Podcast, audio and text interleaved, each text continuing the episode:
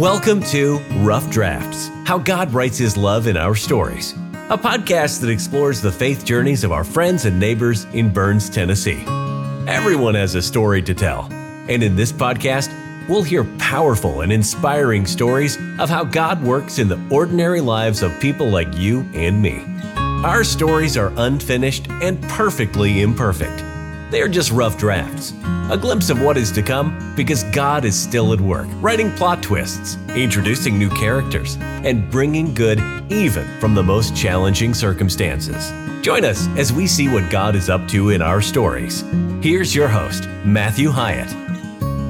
Well, friends, I've lost track of what episode number this one is. I think we're somewhere in the 40s, but this is a Rough Drafts podcast first. This is our first remote interview, and it's with someone who is uh, he is just a walking picture of the heart of the Burns community and the Burns Church. Uh, today's guest is a retired Chief Master Sergeant, and if I got that wrong, I'm sure he's going to tell me. He is a farmer. He is a friend. He is somebody that I've been on road trips with and stopped at gas stations that turned out to be closed in the middle of the night with. Uh, he is one of the best people I've ever known. He was one of our shepherds at Burns for a long time until he forsook the faith and moved away to another state. And I still haven't quite forgiven him for that. Today's guest is my friend Charlie Dauphin. Charlie, welcome to the show. Well, Matthew, it's good to be on your show. Ha. Well, here we are. We've been talking about doing this forever. Yes, we have. It, it just couldn't get it worked out. And here we are today. We're going to do it. Well, I am super excited. And what a lot of our listeners might not know is that years ago, you and I did something that was kind of like this. Uh, when we would go around and we would visit with some of our people and interview them. Now, tell us about that. Well, you know, Matthew, we went around. I believe the very first one we did was Pearl Johnson. I think that's right. And uh, she was such a uh, icon of the Burn Church of Christ. She lived close by, and every year, she, while she could, she wanted to have a, an ice cream uh, party at her house. And so she'd been, well, she lived to be 100 years old. And uh, she just loved the church. She loved uh, putting on a, um, the ice cream social at her house. And so we, we picked her and we asked her a lot of questions about her growing up years and and uh, it was so interesting and we uh, I remember Nita Bur- uh, Nita well, Woodson. Connie Buffington's mother. Woodson. Nita Woodson. Nita Woodson. Uh, Miss Nita. She was uh, I can remember yet we asked her one question. Did you ever do anything bad? Oh yeah. Oh yeah. Would you tell us about? It? Oh no, no, no, no, no. no. She would not. she no, she would not. And I just can't imagine Miss Nita doing anything bad. I know. But, her it was bad. So, uh, and then we uh, went and we, uh, Francis and Oscar. Uh, oh, over I knew it till you said it. yeah, me too. Oscar anyway, Griffin, uh, Oscar and Francis Griffin. Griffin. Griffin. Uh, they came to church all the time, and they were such a, a fun couple to be around. And uh, we, it was great.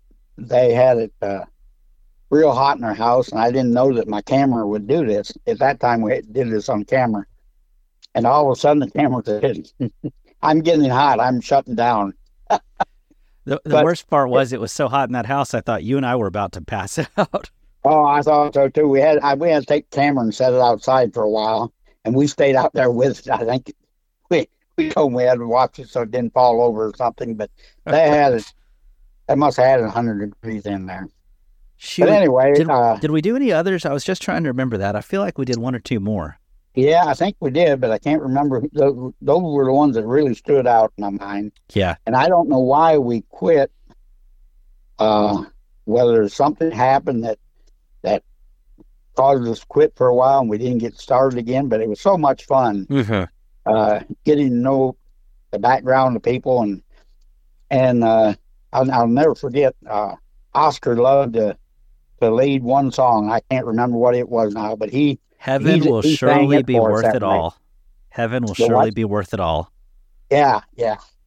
And I can see him standing up in front of the the congregation, yeah, leading that song.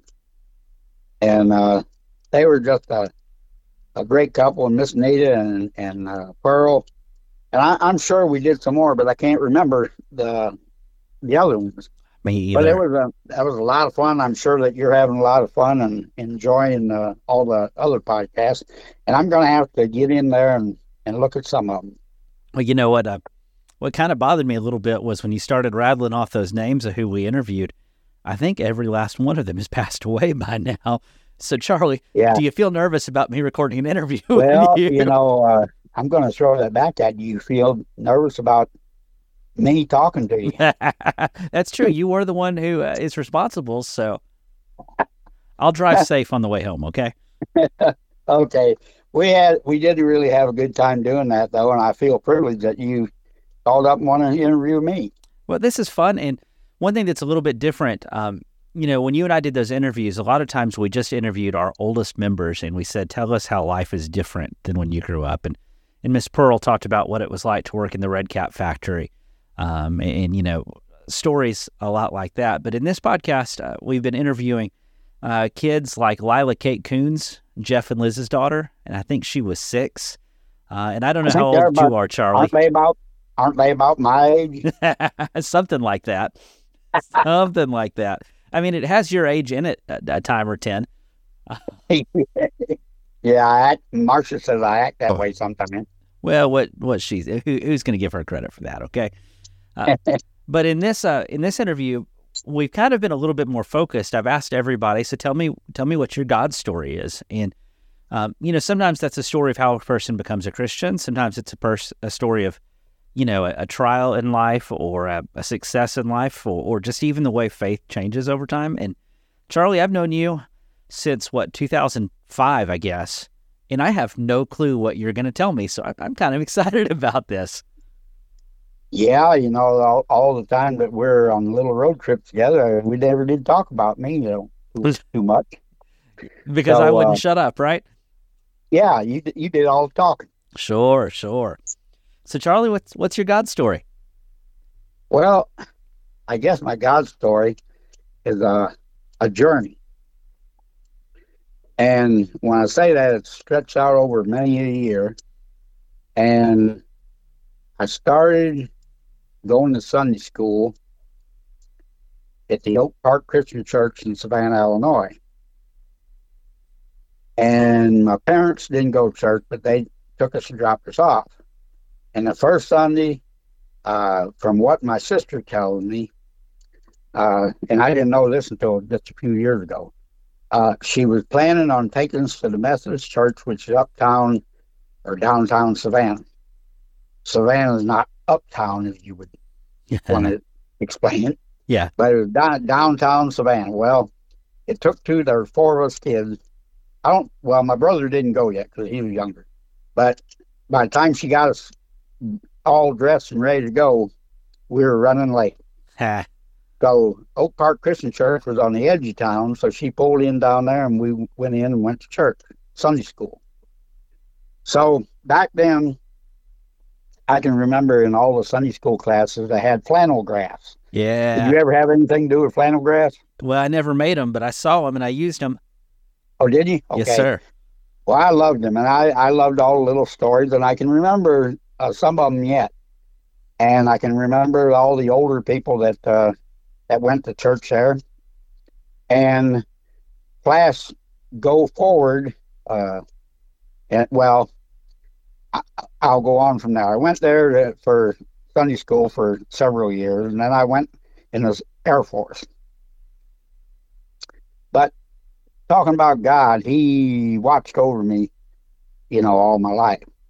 I never forget one time out on the farm, Allis-Chalmers tractors were pretty light on the front end, and they would come off off the ground pretty easy. But John Deere's, they just stuck right to the ground. Well, I don't know what in the world possess- possessed me to try that, but we had a real steep hill, and I was on a John Deere A tractor, and I thought I'd try to go up that hill and see if I could get the front end to come off the ground. You wanted to wheelie the tractor. Yeah, going up a steep hill. Well, God was watching over me and says, Hey, you fool. And about that time, the clutch started slipping. What am I going to do? I hit the right brake and pulled back on the throttle and whipped the steering wheel around just as quick as I could and got it head back downhill and pulled the clutch and says, Boy, why in the world did I do that? That's the first time I could guess that I can remember God watched out for me. And then another time, well, I probably shouldn't tell this one either. Oh, these are the good But ones. A friend of mine and I, there was a real narrow bridge east of Savanna, east of Mount Carroll, and I had a '57 Ford. It used to be a sheriff's car, and he had a '60 Oldsmobile. And for some strange reason, we decided to drag race out there, and that was a real narrow bridge. We went across that bridge side by side Ooh, that was not the smartest thing. God watched over me then. And going to going back to Sunday school, I I, I knew I knew that I believed in Jesus. I believed believed in God. I heard all those stories, but I, I didn't commit myself and to to his to him. So then I went in the Air Force and I ended up spending 38 and a half years in the military. And yes, you got that right, Chief Master Sergeant of uh, in the Air Force. And I always thought it was weird when you made me salute at church, but I should have. Uh, you, you haven't changed a bit. nope. So anyway, uh, I flew a lot. Uh, I was aircraft maintenance. I was a crew chief, and and that was the best job I had because I took care of the airplane, had it ready to go, and I took care of myself. Uh, but then I wasn't satisfied. I wanted to get more rank, so I put in for leadership. Uh, in charge of people and that's when you like uh, uh colonel and i went downtown to purchase something one time and the colonel was telling the the local business guy says uh, who we were and all that. This was downtown nashville tennessee. He says uh, oh he says i bet those airplanes give you a lot of trouble. Colonel says no the airplanes don't give us the trouble. It's the people that give us trouble. That's right. how true he was. But anyway, uh, I did a lot of flying, and I guess the closest call that I had while we were flying, we were well, there's two of them. One of them we were in, uh, we were in there flying in and out of Kosovo, and and uh, all, all those three uh, during the uh, Soviet Union. Uh, uh, they kept the people working together. But after they split up and broke away from the Soviet Union, uh, they were all fighting each other. Right. We were involved carrying, taking stuff, making airdrops, and also uh, landing on the ground. And for the life of me, I never did figure out who who we were helping because on the airdrops, it looked to me like whoever got to it first got helped Yikes. But- on the uh, the stuff on the ground, each airplane had five minutes to land, offload, and get the heck out of there again. So uh, we didn't have much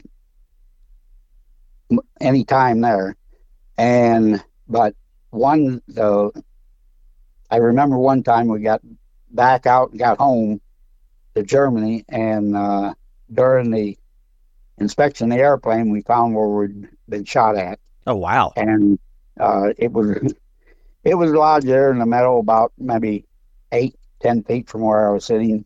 We didn't we didn't even feel it. So, uh, and then the other time we were going to, uh, well, we were on the advance party I wonder if people were going to the desert,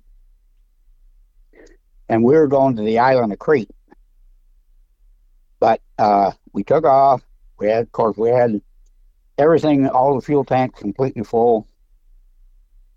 And we got up and got up to about 30,000 feet. And about that time, we saw fuel coming out,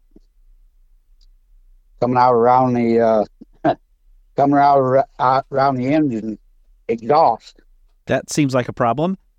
That's not a good idea. Anyway, we uh, we landed. Well, we were over water by that time, and the pilot kept on kept on going.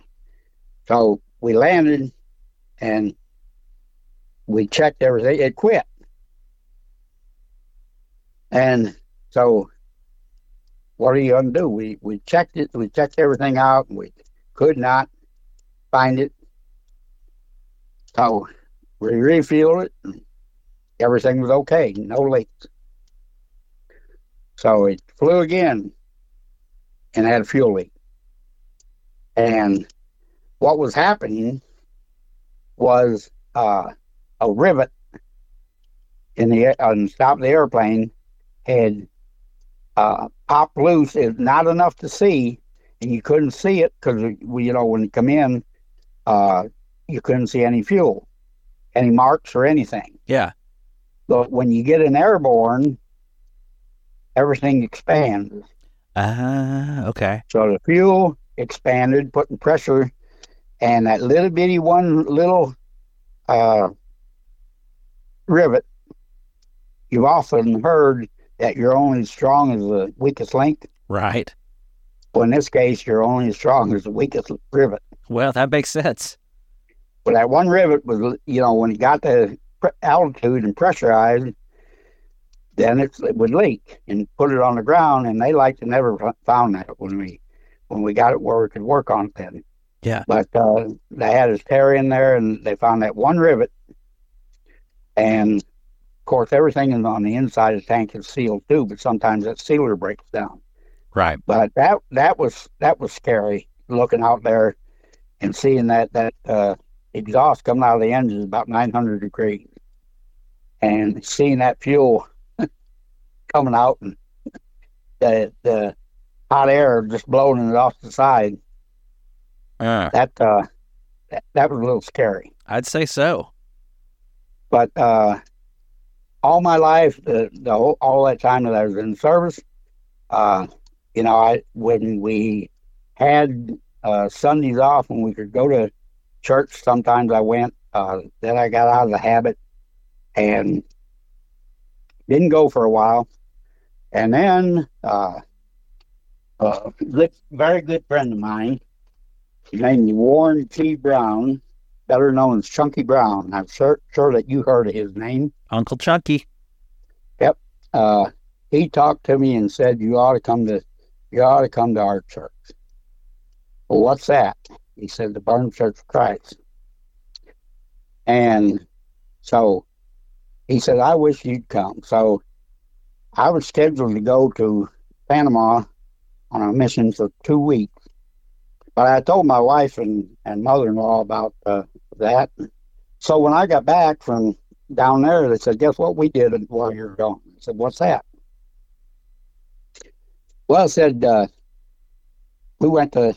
You were talking about going to church, and you know we used to go to church all every Sunday, and said uh, we went while you're gone both Sundays to to Burn Church Christ, and because uh, you're going this next Sunday too, so.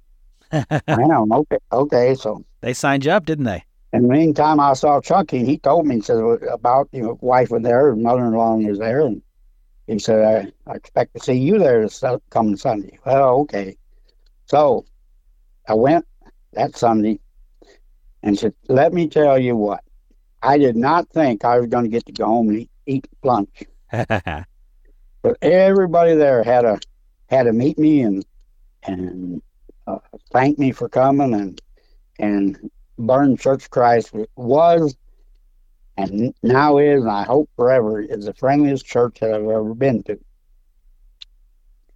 I, I went there 33 years, and uh, it just, I, I went as, as uh, Jeff Coons said, they gave me an axe and a bunch of uh, stove wood to split, and I went to work right away. They put you to work from day one, didn't they? Went went to work from day one, and that's the way to do when you get visitors. Give them a job to make them feel important, and to get that's the way you get to know people. Some people slip in at the last minute and slip out the very first second they can, but you don't get to know them that way, and it's it's important to. Uh, uh, for people to be put to work and have them have them do anything. Uh, uh, just have them involved. So then I, there I was a Sunday school teacher, and I, uh, and I can I know uh, a couple times we we split and had uh, two of us together would have a Sunday school class, and Randy Fuquay and I, we just had so much fun, enjoyed uh, working with each other and, and doing the doing the class together you knew, never knew for sure what Randy was going to say. You know, that's what so, he said about you, Charlie. I seem to recall one time uh, you guys taught a class from a book called Gods at War. And each week you talked about something that that people tend to make an idol of in their their lives. Uh, so you know, power or money. I seem to recall something about a class about sex that you guys taught. I knew you were going to bring that up. I, I just yeah. don't know that I and remember I, the story, Charlie. And I swear that Randy took that book and scanned, looked through it real quick before I did. He said, I'll take the first week. Okay, so I hadn't looked ahead, you know, I just went week by week. And then all of a sudden, there I was. I was teaching about, going to teach about sex.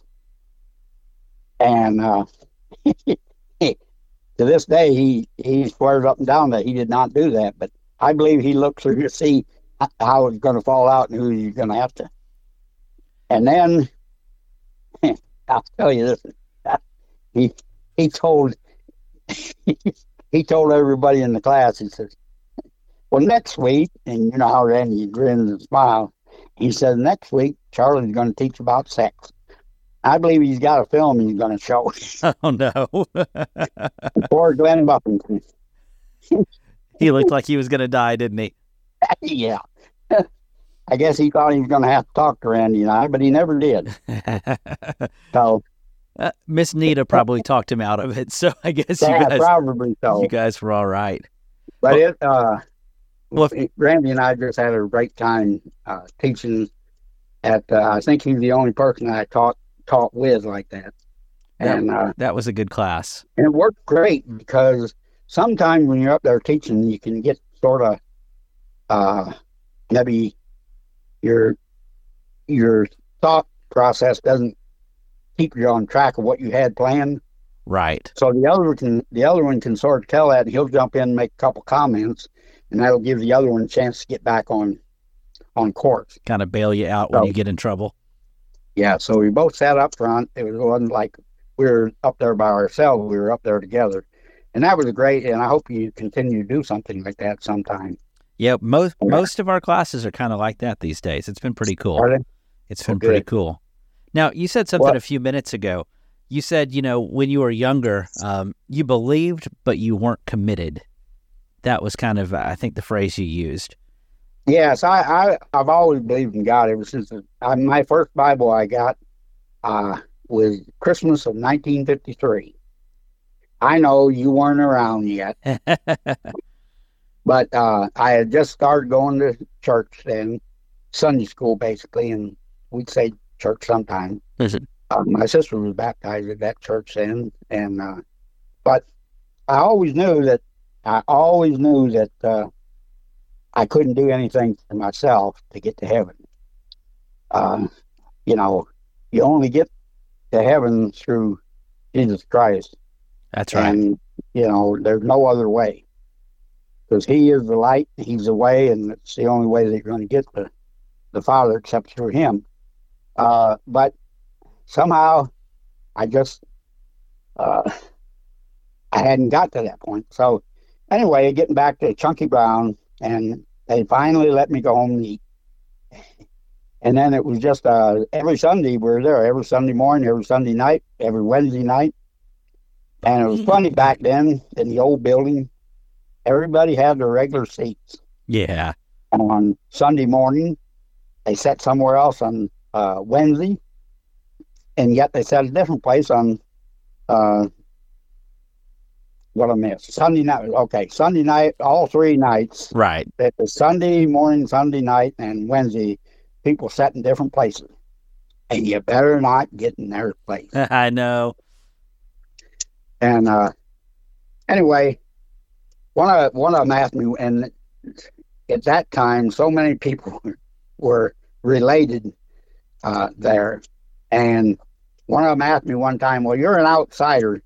Uh, what do you see as our biggest problem here in this congregation?" I says, "You're all related." he said, "I'm not dumb. I'm not answering that question." yeah. Well, if I found out. Yeah, everybody would ask you, "Well, do you know so and so?" Well, that would turn out to be their cousin or their brother or something. So I learned real quick to keep my mouth shut. Well, my wife now says that I didn't. well, anyway, some lessons have to be relearned from time to time. Yeah. Anyway, I started. It was in June when I went to Panama on that trip, of 1982, and uh, the uh, you know I started. Uh, Dean Freakley was a the preacher there at the time. He was a uh, professor at David Lipscomb, and I got to listen to him and got to talking to him, got to know him good, and we did a lot of talking. And Chunky Brown kept talking to me, and so I suffered uh, what I call the white knuckle treatment. Hmm. You know what night, white knuckle treatment is, Tell me about it, Charlie. or white knuckle syndrome? Well, every morning when it's Sunday morning or night or whatever night or Wednesday night, whenever they played the the uh, invitation song, I knew I needed to go down there. I needed to know to go, but and my body was trying to go, but my n- hands were grabbed a hold of that pew so tight that I was getting white knuckles. That's right. You're you're hanging on for dear life, weren't you? I, I, we, I was hanging on for dear life. But uh, my real life, I didn't know about yet. Hmm. So finally, one Sunday morning, my hands let go, and I just marched right on down there and and uh, uh, told Brother Freakley what I wanted and and that I believed in God and and uh, I wanted to be baptized. So I and I, it was in September, I think.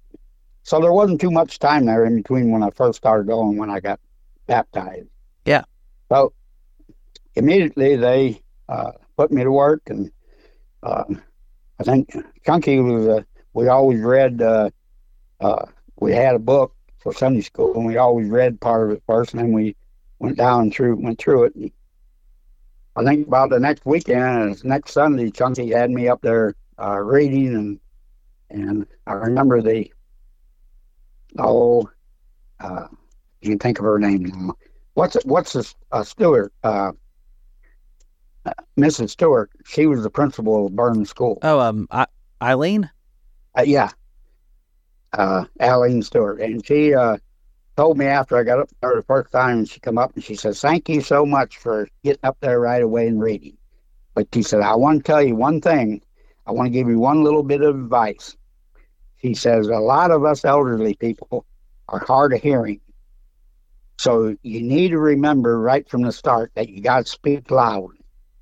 So I thought, well, that you know, it didn't hurt my feelings at all. Some people might not like it, but Yeah. you know, I took it as a compliment that, and I'm glad that she come up and told me because that way I could speak up. Yeah, that way we could do something about it. Yeah, so because it, it's awful when you get somebody up there speaking that you can't can't hear. Yeah. And now that I'm wearing hearing aids, if I if you say something I don't want to hear, Matt, I'll just turn it down. yeah, back in the good old days, you just had to, you know, ignore me the old fashioned way.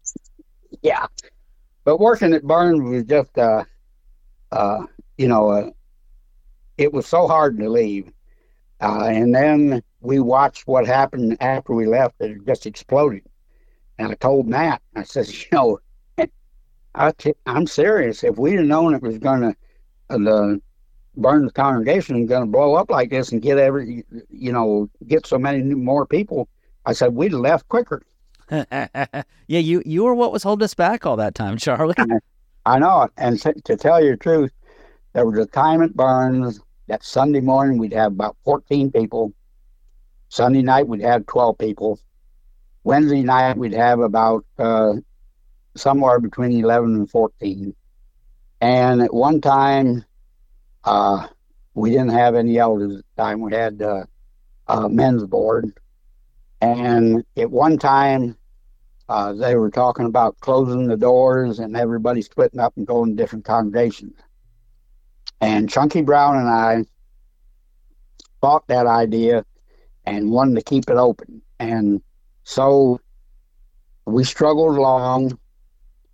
We even went to another uh, congregation in Dickson to see if they would sort of, if the elders would give us some help and advice, but uh, they did not come and help us. Mm. So we struggled along and uh, we went through two or three more preachers, I guess, and then we got uh, got uh, James Inkle came along, Yes. and James Inkle was a godsend, Yes, he is. and uh, learned so much from James, and uh, he had good uh, good knowledge. He had a good head. Uh, he was always talking about people needing the biggest thing people needed was a checkup the neck up, and he even wrote a song about it uh, for cr- Christmas time. Do they? Do you still sing that? we still sing James's song every Christmas. Jesus was born in Bethlehem. Uh, and it was such a, I mean, he was such a, I remember Chuck told, my son Chuck told uh, James, maybe it's time that Burns didn't need a, a white haired person. Oh no. yeah. So uh, James was there, how many years did he preach there? Phew. I don't remember what year he came. It was 2002, 3, something like that.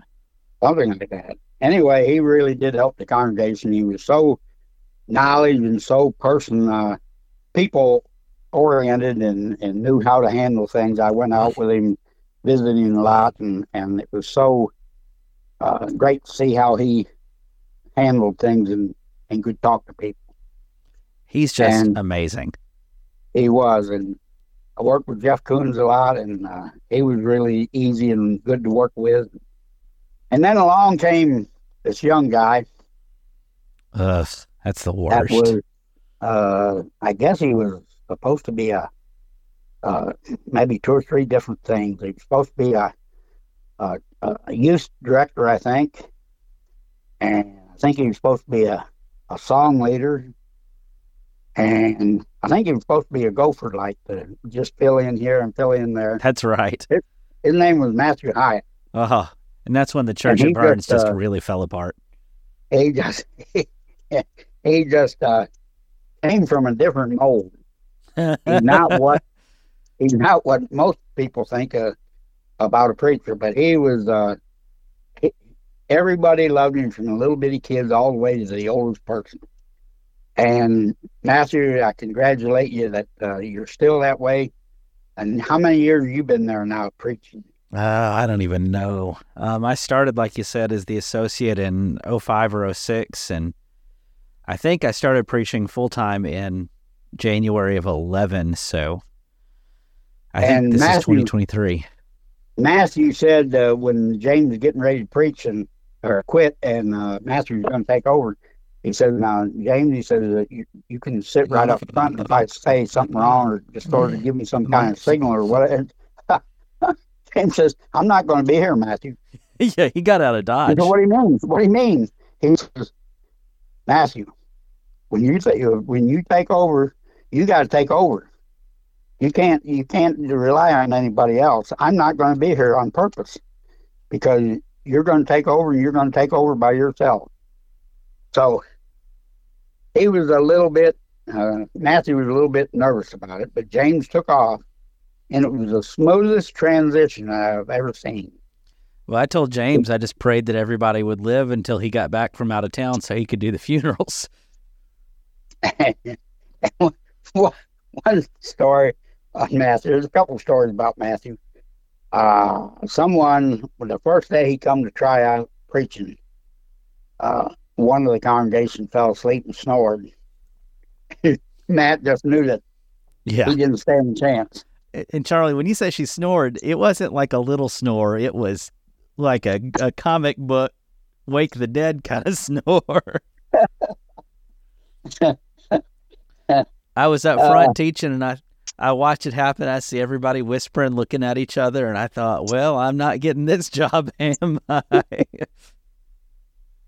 And then there was a time he he he put in uh, seriously for this job, and I mean they had the grill turned up as high as it would go, and they wrote, threw him on the grill and rolled him over and over, and he come off and he he uh, he didn't even think that he was gonna put in for another pre- preaching job at all, and then I think hadn't they already talked to you about coming to Burns?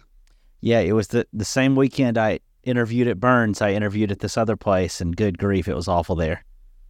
Yeah, and uh, so he put in and went right to work and started splitting wood and Yeah. and been here all this time. Well, Charlie, you might have forgotten about this part, but um, I showed up at Burns that Sunday night, and Burns forgot that it invited me to come.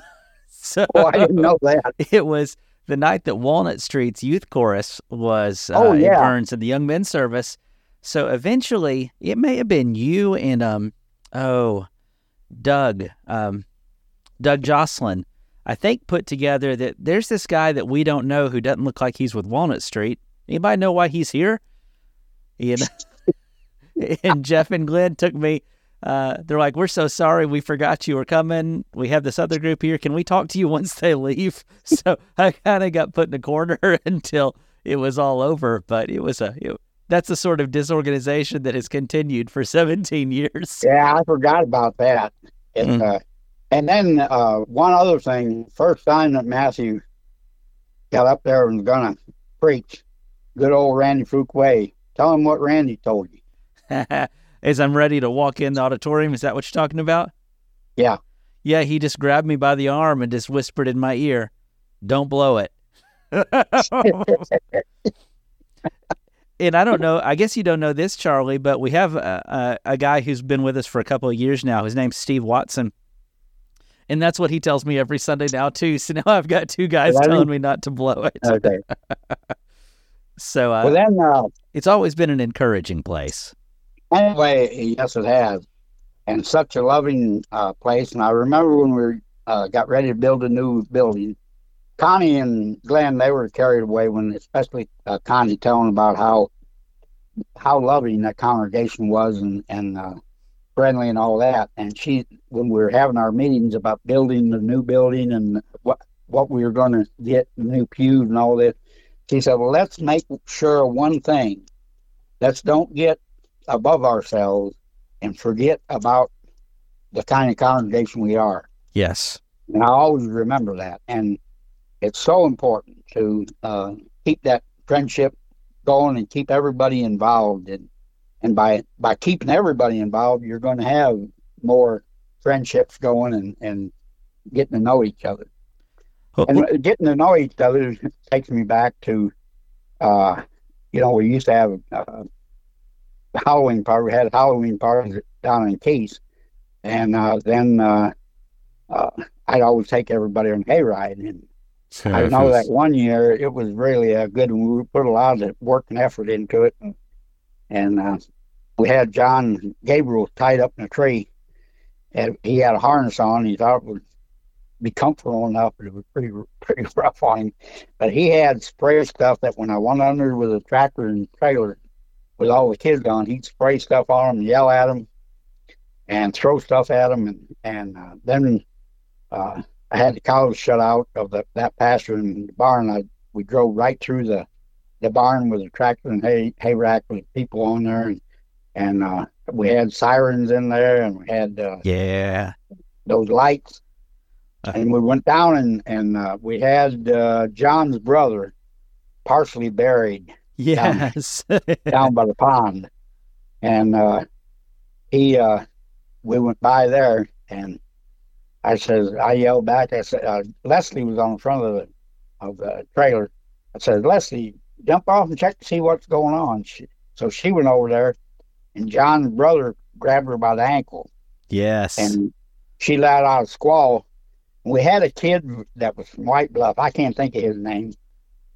He's he threw down himself down the middle of the uh, the trailer, and was scared to death. and I asked one of them, says, "Does somebody come and help Leslie?" And I said, "Let him get her. Let him get her." Women and children wanted me to first. keep- they wanted me to keep on going. So after it was over, we were in the house and and uh, I asked that guy about it that threw himself in the middle of the trailer. Oh, he said that stuff didn't scare me. And Donna's neighbor said, "Well, why were you laying in the middle of the trailer then?" oh, those those uh, middle school boys are always so big and tough, aren't they? Yeah, but it, that was really one of the best uh, uh, Halloween parties we had down there because went into it. We had And, some uh, some good times doing that. Yeah, yeah. Now, by having those good social events, you know, it brings p- people closer together. exactly. Talking about down and Key, they were always an integral part of, of our lives, and and uh, Mark and I, you know, went on trips with them and all that, and and uh, they always had the Halloween parties, and and down and Keith, down at, uh, Keith used to love to come down and help on on the farm. He couldn't. There's a lot of things he couldn't do, but a lot of things he could. He called himself a farm hand olive. yes, he did. So Uh, anyway, he didn't the livestock association make him like an honorary member or something at one yeah, point? Yeah, sure did. And uh and they always gave to the livestock association and talking about that, that's another story I knew that you probably wouldn't forget. Uh the livestock association tried to raise money for scholarships and stuff for youth getting out of school and going to college. So we had uh state sandwich cookouts and we invited uh uh Matt to come to one of those one time. So I don't know whether Matthew couldn't say Dickson County Livestock Association or what, but he nicknamed them the Dickson County Cow People. I just never could remember the right name because I. It seems like some people called them the Cattlemen's Club, and some people it was the Livestock Association, and that was just a mouthful. So I, yeah, Dickson County Cow People. Yeah.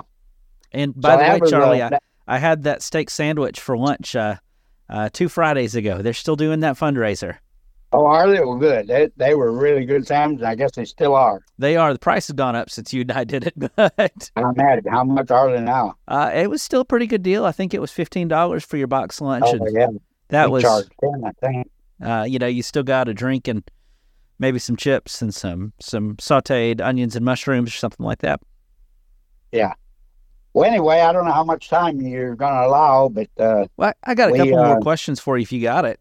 oh, okay. So let's talk about um uh, your friendship with Keith and Donna. Uh, Keith was a legend at Burns uh, for a variety of reasons, but a lot of our people today, uh, I mean, you've been gone to Illinois. How long has it been since you moved from Burns up there? Seven years this past April. Seven years. The, o- Um, the only reason we moved was my family was falling apart up here. Yeah. And I thought about it and I thought about it and I thought about it. Marcia and I, uh, I knew Marcia had wanted to, you know, go home, go back to Illinois. She thought she'd see her, her kids more often. And, uh, but she, she got attached to, to Burns too. And Yeah. so then my brother, my two brother-in-laws were uh, getting real sick. So, and my sister uh, got bucked off a horse and landed right on her head, and, and everything was just falling apart. And it was so hard because we absolutely loved Burns, Tennessee, and and the area and the people and the church, and so. But God told us that we needed to go up and, and help, so we packed everything up and moved out, and we come up here, and it was no time. My two brothers-in-law passed away. uh, my sister improved quite a little bit, but she still has problems. And then my youngest, my younger brother, well, I have one brother. He was four years younger than me. His wife was younger than him, and she came down with cancer, Uh, and we lost her. And then it wasn't no time, maybe five or six months.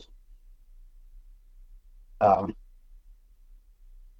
he came down with cancer yikes. and we lost him.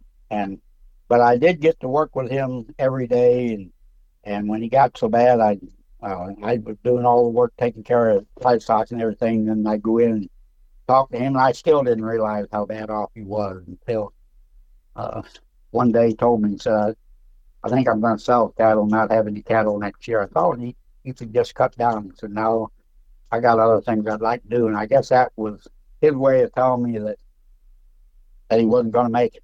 Yeah. And uh, so then that was such a huge loss.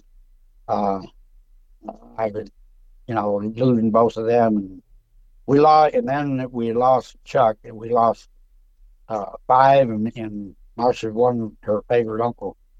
They all passed away in eleven months' time, five of them, and so we didn't have time to grieve the more than the first one, let alone all of them. Yeah.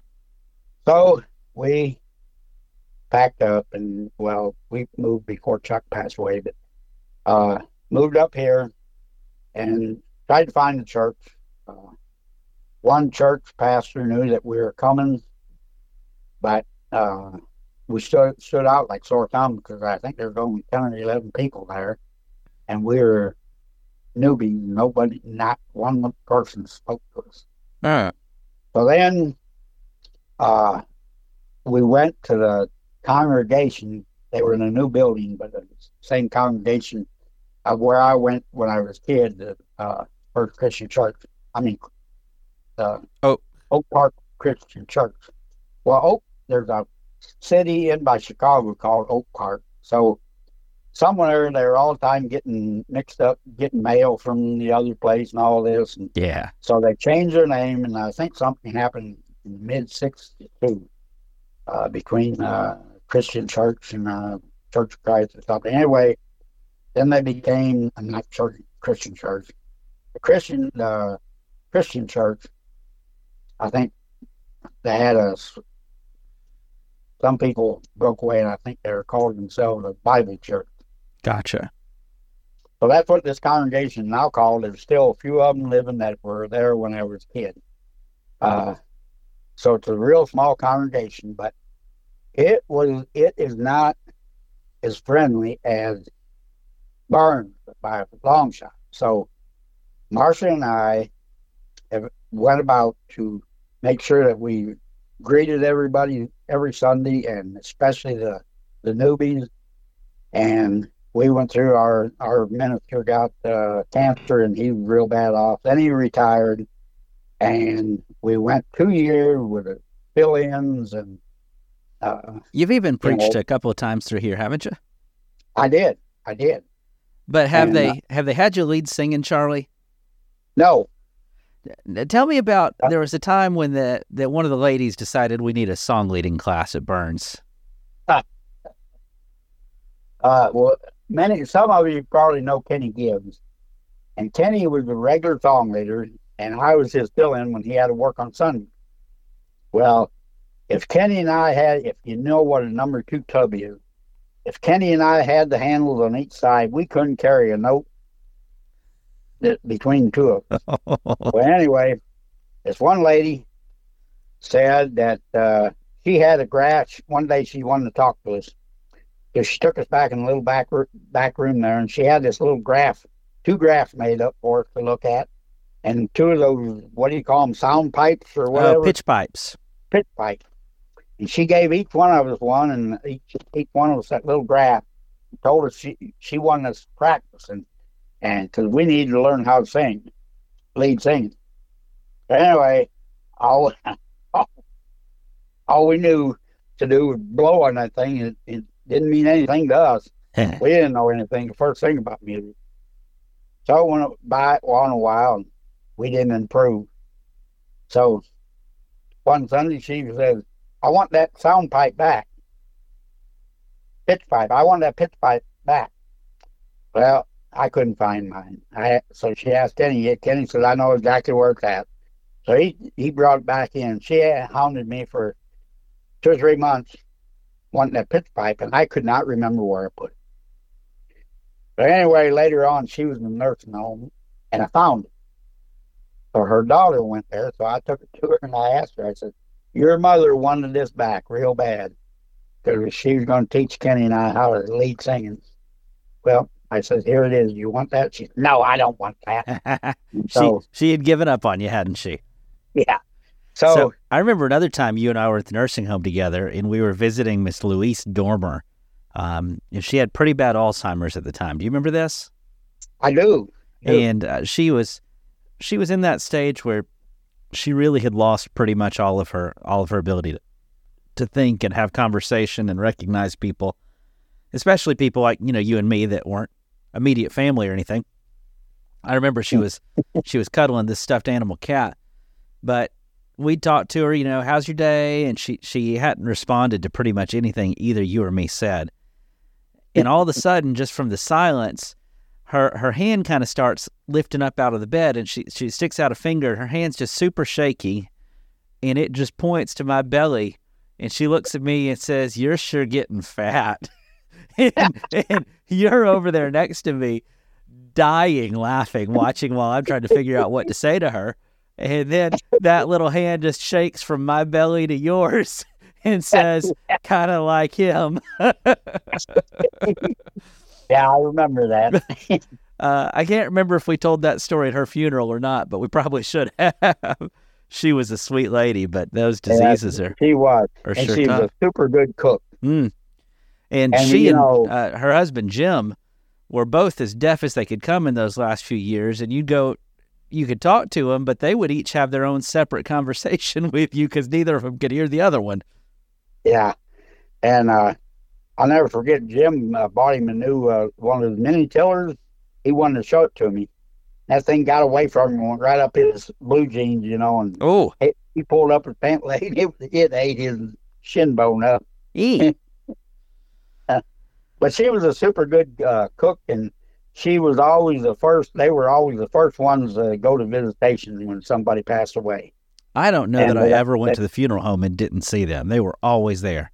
and they'd always have food, you know, and uh, it just they were they were great people. And I got a I had an old table that belonged to my uh, great, I guess it would have been my great grandmother. It's a round uh, table at the top. You know, it's uh, uh, oh, you know, it's not smooth. It's uh, where they did design work on it Oh, okay. and it had the, the ball and claw uh, on the bottom for the for the leg, and it it had all probably ten or eleven coats of paint on it and lacquer and all this, and, but I never did do anything to it. Well, uh, they they've been up to the house visiting several times. They saw it and they were marveling about how nice that table would be looking good. I said, "Yeah," I said, "I know I should have should have redone it, but I never did."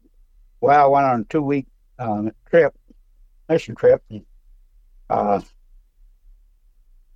I got when I got back, my sweet corn was in, and so I went out there and picking sweet corn, taking here and there, and I took some down to them. They were out in the backyard, back porch, working on on a table. You know, I didn't pay much attention. I got you some sweet corn. They they looked at me like, oh, ah, ah, and I thought, well, they they sure look funny. So Yeah. anyway, uh, she said, "Well, let's take that in here." And, and so I took the sweet corn in, and I talked to him about a half an hour and left. And I got home, and I said, "Boy, they sure look act a little bit different." But anyway, the next day they came and brought my table back. I didn't even didn't even realize that it was my table they were working on. They stole And your they- table and that- you nearly caught them. Yeah, and they cleaned that all the way, you know, uh, redid it all, and it was just absolutely beautiful. That's so cool. And it, it is to this day. Yeah, you and I went on some other visits too. And uh, We had some adventures. we did. And then uh, I'll never forget the uh, trip that uh, Keith's mother was in the hospital down at uh, Uh, Yes. Augusta. That's right. in Georgia Yes. Yeah. South. They're right. I guess they're right on the border. She's in the hospital anyway. We went down to, to visit, uh, her, see her, and to visit and uh, his sister. They were all at the hospital. We walked down and we were looking for a room. and We passed it. Looked. I mean, uh, Kate looked up and said, "Oh, those two guys sure look like they sure look like Charlie and Matt." and so we turned around and come back and, and stuck our heads in there, and they couldn't believe that we'd driven all the way down there. And we talked nonstop from the time we left Burns to the time we got back. That was a long And- day. That, yeah, that was a long day. And they were so glad to see us. And talking about Don and Keith, they they were they were such part of our lives. You know, I uh, she tried to raise a little garden on her hillside, and said, you know, why don't you just whatever you want to plant, plant it in our garden, and and you can come on if you want to come and help on it. And so she'd leave work and she'd get out there on those hot days and be pulling weeds. And she said it was uh, it was uh, relaxing to her to, to get out and work in the garden like that after being at work all day long, Yeah. arguing with people. But they were very much a part of our lives, and we we loved them to death. And, uh, so anyway, uh, so anyway, we got back up here, and we are now uh, going to this Savanna Bible Church, and pretty much, as best I can understand, it believes everything just about like Burton Church Christ, and uh, I'm an elder there. I didn't realize that. Congratulations. Well, thank you. Or I'm sorry, whichever one feels more appropriate. Yeah, there's just two of us, and uh, so anyway, it's a it's a it's growing. We we March and I try to get around every Sunday and and greet everybody, and and uh, I think it's wearing off on people, and uh, that more people talk. You know, it's uh, they get up there getting ready to to start, and it's getting now to where you have to say it a couple times because people are talking. You know, like Burns is, yes. unless they quit. Well, there's a reason we start service every week with a song. It's the only way you can get people to shut up. And, you Yeah. know, uh, it lets people kind of finish up the conversations before uh, before we really get going. So um, it's a good You problem don't to have have. to ring a bell. Uh, I do have a gavel. I just try not to use it. Oh, okay. Uh, Joe uh, Joe Markin made that for me a long time ago. Yeah, he, he made some real nice little uh, uh, uh, cabinets, I guess you'd call them, on, on wheels Yes. for Martha. And he he was just so good at making stuff like that. Mm. Well, Charlie, One this of has been a classmates made her a real nice gavel in school. That's right. Well, thanks so much for having this conversation and letting us do this podcast. Uh, are there any other stories you want to make sure you get to tell? Well, I probably should have told some that I shouldn't have, but anyway, they were part of my life, and uh, I could probably tell one on on you. Of course, you hinted about it anyway, but uh, I'll just uh, let people guess. And uh, well, I mean, what happens at eight forty at one in the morning stays on eight forty at one in the morning. yeah, I think I think that's a reasonable uh, description of that story.